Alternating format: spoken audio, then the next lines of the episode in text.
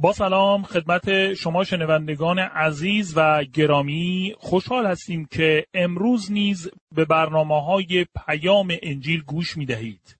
از شما دعوت می کنیم به برنامه مطالعه و بررسی کلام خدا که توسط دکتر جان ورنون مگی تهیه شده است توجه کنید. کتاب یعقوب ادامه فصل یک دوستان عزیز تا کنون خانده ایم که یعقوب به ایمانداران هشدار می دهد که فقط شنوندگانی کلام خدا نباشند بلکه به آنچه خدا می‌گوید بایستی عمل کنند. در برنامه گذشته یعقوب گفت کسی که کلام خدا را میشنود ولی به آن عمل نمی کند مانند فردی است که در آینه چهره خود را مینگرد ولی همین که از مقابل آینه دور شد چهرهش را فراموش می کند. و اکنون به بررسی بقیه آیات این فصل ادامه خواهیم داد. در یعقوب فصل یک آیه 25 می‌خوانیم اما کسی که به کلام خدا که قانون کامل آزادی بشر است توجه داشته باشد نه تنها آن را همیشه به خاطر خواهد داشت بلکه به دستوراتش نیز عمل خواهد کرد و خدا عمل او را برکت خواهد داد. این تر و هدف کلام خداست. منظور از توجه داشتن در اینجا با دقت نگاه کردن می باشد. قانون کامل آزادی بشر به قانون و شریعت موسی اشاره نمی کند. منظور قانون فیض است. یعقوب در اینجا در مورد قانون و شریعت به همان شیوهی که پولس درباره آن سخن می‌گوید صحبت نمی کند. وقتی پولس درباره قانون سخن می‌گوید به قانون و شریعت موسی اشاره می کند. هرگاه یعقوب درباره قانون صحبت می کند منظور او قانون و شریعت ایمان است. در عهد عتیق می توان محبت را در شریعت یافت و در عهد جدید شریعت را در محبت می‌بینیم. انجیل یوحنا فصل 8 آیه 36 می‌گوید پس اگر پسر شما را آزاد کند در واقع آزادید. اما خداوند همچنین در انجیل یوحنا فصل 14 آیه 15 گفت اگر مرا دوست دارید آنچه می‌گویم اطاعت کنید. و پولس در نامه قلاتیان فصل 6 آیه دو گفته است در مشکلات و مسائل یکدیگر شریک باشید و به این وسیله شریعت مسیح را اجرا کنید. در اینجا به شریعت مسیح اشاره شده است و در نامه اول یوحنا فصل 5 آیه 3 گفته می شود در واقع کسی که خدا را دوست دارد نمی تواند احکام او را اطاعت نکند و احکام او برای ما مشکل نیست. وقتی در جاده رانندگی می کنید شاید با ترافیک سنگینی روبرو شوید ولی همچنین قوانین زیادی نیز حاکم خواهد بود. اگر می خواهید آزادی و اجازه رانندگی در آن جاده را داشته باشید بهتر است از قوانین رانندگی اطاعت کنید. در مسیح آزادی است و تنها آزادی حقیقی در مسیح می باشد. اما می توانید یقین داشته باشید که اگر در مسیح هستید از او نیز اطاعت خواهید کرد و احکام او سخت و مشکل نیستند. چون مسیحی و فرزند خدا می باشید آزادی شما این حق و امتیاز را به شما نمی دهد که ده فرمان موسی را زیر پا بگذارید و رعایت نکنید. آن قانون برای انسانهای ضعیف و نفسانی است قوانین و شریعت برای کسانی است که قوانین را می شکنند. به آنها گفته می شود چه کار کنند، به کجا بروند و چگونه زندگی کنند و احکامی نیز برای مجازات کسانی شهر داده شده که قوانین را زیر پا می‌گذارند و رعایت نمی کنند. در یک کشور شهروندان درستکار نیاز به قوانین و احکام ندارند. من نیمی از قوانین کشوری را که اکنون در آن زندگی می کنم نمی‌دانم. ولی قصد و هدف شکستن و زیر پا گذاشتن قوانین را نیز ندارم. به همه قوانین کشورم احترام می‌گذارم. اما جالب است که هر کسی که می‌خواهد قوانین را بشکند درباره آنها نیز اطلاع دارد چون در جستجوی راهها و روشهایی است که بتواند آنها را زیر پا بگذارد و رعایت نکند خدا امروز فرزندان خیش یعنی مسیحیان را به یک سطح بالاتر فراخوانده است یک فرزند خدا دارای یک آگاهی درونی روحانی است یک انگیزه برتر و بالاتر دارد الهامی از خدا در اوست که او را هدایت و حفظ می کند. یک ایماندار مسیحی اشتیاقی برای گناه و جنایت ندارد. او برتر از قانون زندگی می کند. او اکنون با محبت نجات دهنده خود تشویق و هدایت می شود و این میل و اشتیاق را دارد که او را اطاعت کند. هرچه ما بیشتر کلام خدا را مطالعه و بررسی می کنیم بیشتر خواهیم آموخت و بیشتر محبت خواهیم کرد و بیشتر زندگی خواهیم کرد. شادی و خوشی جان ما را پر خواهد ساخت. ما همچون بره های اسیر نیستیم که با زنجیر بسته شده و شلاق خورده و مجبوریم آنچه را انجام دهیم که نمی‌خواهیم. ما در اسارت قوانین و احکام نیستیم بلکه آزاد شده ایم چون از عیسی مسیح اطاعت می کنیم و شریعت مسیح را که شریعت محبت و بخشش خداست رعایت می کنیم. برای من و شما ممکن است نیاز نداشته باشیم که تمام قوانین کشوری که در آن زندگی می کنیم را بدانیم. ولی مطمئنا نیاز داریم کلام خدا را بدانیم اگر می خواهیم برای او زندگی کنیم. با سرودی که در بعضی کلیساها خوانده می شود موافق نیستم که در آن گفته می شود نیاز نیست که بفهمی فقط باید دست او را بگیری. دوست من نیاز به فهمیدن دارید. شما نمی توانید دست او را بگیرید مگر اینکه او را بفهمید. امروزه افراد زیادی هستند که شناخت و آگاهی در مورد کلام خدا در کتاب مقدس را ندارند. نادانی شرم و رسوایی نیست. درباره شما نمی‌دانم ولی وقتی من به دنیا آمدم نادان بودم. هیچ آگاهی و شناختی نداشتم حتی نمی توانستم راه بروم یا حرف بزنم. وضعیت بدی داشتم ولی در آن وضعیت نماندم و فکر نمی کنم شما نیز در آن وضعیت نادانی و جهالت نوزادی خود مانده باشید. هیچ شرم و خجالتی برای نادانی و ناآگاهی وجود ندارد.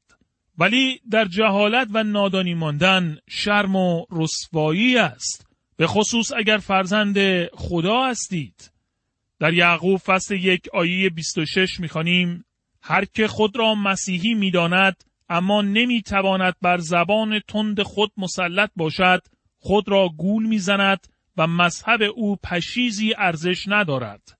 در متن اصلی این آیه از کلمات مذهبی و مذهب استفاده شده. ولی در واقع این کلمات کلماتی مرسوم در کتاب مقدس نیستند. یعنی در تمام عهد جدید کمتر از پنج یا شش بار به کار برده شدند. یعقوب بیش از بقیه نویسندگان عهد جدید از این کلمات استفاده کرده است کلمه مذهب از یک کلمه لاتین گرفته شده که به معنای در بند بودن یا به جایی بسته بودن است. با اینکه یک نویسنده یونانی معروف نیز آن را به کار برده ولی کلمه متداول در زبان یونانی نیز نبود. او در کتابش از مذهب کاهنان مصری صحبت کرده است. این کلمه در ارتباط با انجام سنت ها، آداب و مراسم تکراری است. امروزه مذاهب زیادی در دنیا وجود دارند و می توانند نشان دهند که دارای پیروان متحد و وفادار هستند. اما نمی توانید مسیحیت را یک مذهب بنامید چون دارای آداب و رسوم خاصی است. مسیحیت یک مذهب نیست بلکه یک شخص است و آن شخص عیسی مسیح می باشد. یا او را در زندگیتان دارید یا ندارید. یعقوب در اینجا می‌گوید که اگر یک فرد مذهبی سخنان زبانش را کنترل نکند مذهب او بدون توجه به اینکه چه می باشد بیهوده است در ارتباط با مسیحی و استفاده از زبانش چگونه است یعقوب در این رابطه به نکات زیادی در فصل سه اشاره کرده و خواهد گفت که یک فرزند خدا چگونه باید زبانش را به کار برده و آن را مهار کند. شخصی گفته است نمی توانید به نیمی از آنچه میشنوید ایمان بیاورید ولی می توانید آن را تکرار کنید. این یک مشکل بزرگ در کلیساهای امروزی است. ما افراد زیادی را داریم که زبانشان را کنترل و مهار نمی کنند. در یعقوب فصل یک آیه 27 می‌خوانیم در نظر خدای پدر مسیحی پاک و بیعیب کسی است که به کمک یتیمان و بیوهزنان میشتابد و نسبت به خداوند وفادار میماند و خود را از آلودگی های دنیا دور نگاه می دارد. این یکی از آیات مهم در کلام خداست. پاک و بیعیب به یک معنا هستند. پاک به جنبه مثبت و بیعیب به جنبه منفی اشاره می کند. برای اینکه بتوانید مذهب درستی را داشته باشید باید دارای هر دو جنبه باشید و مسیحیت مطمئنا هر دو جنبه را ایجاد می کند. در ایمان مسیحی پاک و بیعیب می شوید. کمک کردن به یتیمان و بیوه زنان این جنبه مثبت است. یک فرزند خدا بایستی به طور شخصی در ارتباط با رنج و غم، مشکلات و سختی های مردم دنیا باشد و به کمک ایشان بشتابد. در این مورد بعضی سیاستمداران بسیار زیرک هستند. آنها به میان مردم رفته و با آنها دست می دهند. سعی می کنند ارتباط شخصی برقرار کنند. یک مسیحی نیز باید به همانجا برود که مردم هستند. باید به میان مردم رفته و با آنان ارتباط برقرار کند. احساس می کنم خطر بزرگی که امروزه مسیحیت با آن روبرو است این می باشد که ایمانداران دارای مذهبی در عبادتگاه و درون کلیسا هستند ولی در خیابان و جامعه مذهبی ندارند. ما نیاز به مذهبی در میان مردم و در خیابان نیز داریم. ما مسیحیان بایستی به طور شخصی با محبت و مهربانی در ارتباط با مردم دنیا باشیم و به آنان تا آنجایی که می‌توانیم کمک کنیم. خود را از آلودگی های دنیا دور نگه داشتن به جنبه منفی اشاره می کند. تماس و ارتباط داشتن با مردم دنیا به این معنا نیست که ما بایستی تحت تاثیر و نفوذ یا گرفتار چیزهای دنیوی بشویم. به عنوان ایماندار مسیحی ما در این دنیا هستیم ولی از این دنیا نیستیم. ما اسیر امور دنیوی نیستیم. داستان پسر بچه ای را به یاد میآورم که مادرش از دنیا رفت. پدرش فقیر بود ولی به سختی کار کرده و تلاش می کرد فرزندش را بزرگ کند. آنها خیشاوندانی داشتند که زن و شوهر ثروتمندی بودند و به آن پسر علاقمند شده و به پدر او گفتند شما نمی توانید همه چیز را در زندگی به پسرتان بدهید. ما ثروتمند هستیم و می توانیم او را مراقبت و توجه کنیم. بنابراین پدر به نزد پسرش رفت و با او درباره زندگی کردن با این خانواده صحبت کرد و گفت آنها می توانند برای تو دوچرخه بخرند می توانند به تو هدایاب و اسباب بازی های خوب بدهند می توانند تو را به گردش و سفر ببرند آنها برای تو کارهایی را خواهند کرد که من نمی توانم برایت انجام دهم پسر بچه جواب داد من نمی خواهم با آنان بروم پدر پرسید چرا؟ و پسر بچه گفت آنها نمی توانند تو را به من بدهند. بله دوستان این است آنچه پسر بچه می‌خواست. امروزه در دنیا افراد زیادی هستند که این نوع تماس شخصی را می‌خواهند. آنها نیاز به یک آغوش پرمحبت، پاک و صمیمی دارند. دوست من، شما می توانید یک تماس و ارتباط مسیحی را با مهربانی و محبت با صمیمیت و صداقت به مردم این دنیا بدهید اما اجازه دهید همیشه به یاد داشته باشیم که خودمان را از آلودگی های دنیا دور نگه داریم برای ما امکان دارد که آنچنان به امور دنیوی مشغول شویم که در وضعیت خطرناکی افتاده و در نتیجه نتوانیم واقعا کمکی به نیازمندان کنیم. دوستان عزیز در اینجا مطالعه و بررسی فصل یک در کتاب یعقوب به پایان می رسد و اکنون به بررسی فصل دو در این کتاب توجه بفرمایید. کتاب یعقوب فصل دو موضوعات اصلی این فصل عبارتند از خدا ایمان را با نیتها و اعمال شخص امتحان و آزمایش می کند. خدا ایمان را با اعمال نیکو مورد امتحان قرار می دهد. خدا ایمان را با انگیزه ها یا نیت ها و اعمال اشخاص امتحان و آزمایش می کند. یعقوب در سیزده آیه ابتدایی این فصل در مورد چگونگی رفتار ما با مردم در سطوح مختلف اجتماعی صحبت می کند. چگونه با افراد ثروتمند یا فقیر و یا با اشخاص معمولی که امروز در جامعه روبرو می شویم رفتار کنیم. می توانیم بگوییم که این بخش در ارتباط با جنگ خدا با فقر و ثروت است.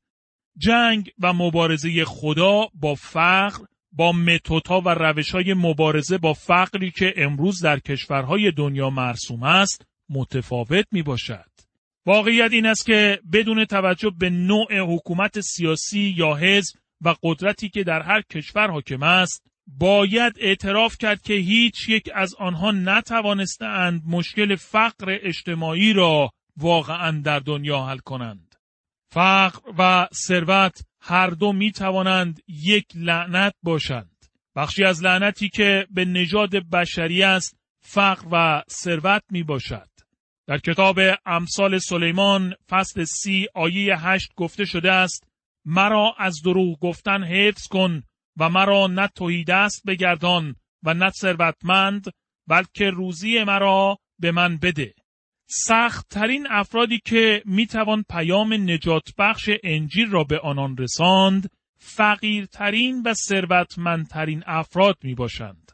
به نظر می رسد که واقعا غیر ممکن است کلام خدا را برای هر یک از این دو طبقه اجتماعی در میان گذاشت. مشکل واقعی در دنیا عدم تعادل و ناهماهنگی در ثروت است. مشکل امروزی در واقع میان احساب سیاسی نیست و حتی در میان نجات ها نمی باشد بلکه مشکل اصلی نبودن تعادل در ثروت است. به عنوان مثال نمونه های کشورهای متفاوتی در هر یک از قاره های دنیا را می توان بیان کرد که به طور آشکار ناهماهنگی و عدم تعادل در تقسیم ثروت را در آن کشور و در سطح جهانی می دید که علت اصلی فقر، قحطی، گرسنگی و عدم رشد اقتصادی در دنیای امروز است. این وضعیت را با انباشته شدن ثروت، تجملات و سوء استفاده از سرمایه ها را که در دنیا شاهد هستیم مقایسه کنید و به طور واضح می توانید تضاد و اختلاف را ببینید. خدا در کتاب یعقوب در مورد این مشکلات صحبت کرده است. خیلی خوشحال هستم که می توانم بگویم خدا در جبهه فقرا است. واقعیت این است زمانی که خداوند عیسی مسیح به این دنیا آمد به عنوان فرزند ثروتمندی نیامد او در خانواده ای که ظرف های طلایی و نقره داشتن به دنیا نیامد. او در فقر به دنیا آمد. او در طویله یک مسافرخانه به این دنیا آمد. حتی در طول زندگیش خودش صاحب چیزی نبود و سرمایه یا ثروتی نداشت با نان و ماهی هایی که پسر بچه ای داشت جمعیتی را سیر کرد. و روی قایقی که متعلق به فرد دیگری بود برای مردم موعظه کرد. در انجیل متا فصل 8 آیه 20 گفت روباها برای خود لانه دارند و پرندگان آشیانه اما من که مسیح هستم جایی برای استراحت ندارم. برای اینکه حقیقت را به تصویر بکشد بایستی سکه ای را قرض می کرد. برای ورود به شهر اورشلیم نیز اولاغی را قرض کرد.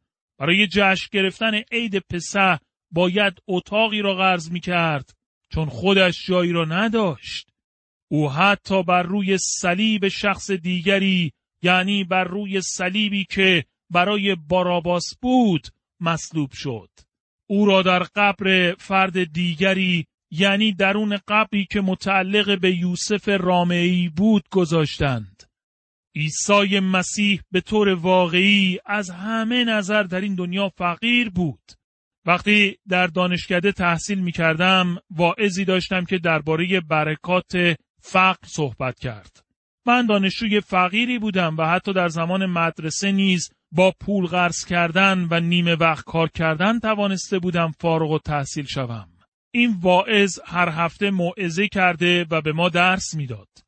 می گفت که درآمد زیادی از طریق این شغل به دست آورده و فرد ثروتمندی بود. با دانستن وضعیت زندگی او سخنانش در مورد برکات فقر برای من هیچ معنا و مفهومی نداشت. چه برکاتی در فقر است؟ از زمان تولدم تا کنون تنها چیزی که می‌دانم و فهمیدم این است که هیچ برکتی در فقر نیست. فقر یک لعنت است و بخشی از لعنتی که عیسی مسیح بر خود گرفت فقر بود. ثروت نیز می تواند یک لعنت باشد همانطوری که یعقوب در این فصل شهر خواهد داد. پولس در نامه اول تیموتائوس فصل شش آیه ده گفت عشق به ثروت نخستین قدم به سوی سایر گناهان است. بعضی حتی برای پول از خدا رویگردان شده و خود را گرفتار انواع دردها کردند. به عبارت دیگر عشق به ثروت ریشه تمام شرارت است. پولس و یعقوب مطمئنا در اینجا کاملا با یکدیگر موافق هستند. شما می توانید پولتان را برای چیزهای اشتباه صرف و خرج کنید. می توانید پول و سرمایهتان را در یک بانک اشتباه پس انداز کنید. در انجیل متا فصل 6 آیه 19 می‌خوانیم ثروت خود را بر روی این زمین نیندوزید زیرا ممکن است بید یا زنگ به آن آسیب رسانند و یا دزد آن را برو باید. تمام بانک ها به ما می‌گویند که پولمان را در صندوق ها و طرحهای آنها پسنداز و سرمایه گذاری کنیم. ولی خدا در واقع به ما می‌گوید من بانکی دارم و سرمایه های شما را در آنجا در آسمان برای شما ذخیره و جمعآوری خواهم کرد. در فصل پنج خواهیم دید که یعقوب با شدت بر علیه ثروتمندان دنیا صحبت خواهد کرد. فلسفه زندگی هر مسیحی در این رابطه باید آنچه باشد که در امثال سلیمان فصل سی آیه هشت نوشته شده است. مرا از دروغ گفتن حفظ کن و مرا نه توهی دست بگردان و نه ثروتمند بلکه روزی مرا به من بده. راه حل خدا برای مشکل فقر چیست؟ راه حل او این نیست برای اینکه افراد فقیر، توهیدست، تنبل، کمکار، ولگرد، منفعت طلب و ضعیف را کمک و مراقبت کنیم، ثروتمندان را قارت کرده و ثروت آنها را بگیریم. از طرف دیگر خدا هرگز مقام و احترام شخصیت و افتخار فقیران را از آنان نمی‌گیرد به این طریق که به آنان کمک های خیریه داده و در نتیجه آنها را تحقیر کند. واقعیت این است که جنگ و مبارزه خدا بر علیه فقیر و ثروتمند مادی نیست و در زیر پرچم پول به پیش نمی رود که تقاضای کمک های مالی برای حمایت از فقیران کند. هدف اصلی خدا در این مبارزه سیر کردن شکم و حل مشکلات مادی نیست. هدف او قلب انسانها و ایجاد تحول و تغییر درون قلب هاست. جنگ بر علیه طبقات اجتماعی است. او توسط یک انقلاب روحانی درون انسانها اهداف والای خدایی را به پیش می‌برد. یعقوب درباره تفاوتها، تضادها و اختلافاتی صحبت می کند که در میان ایمانداران به عیسی مسیح به وسیله پول ایجاد شده است. کلام خدا درون قلب و وجود انسانها نفوذ کرده شخصیت و روش زندگی آنان را تغییر می دهد و خدا از این طریق با فقیر و ثروتمند مبارزه می کند.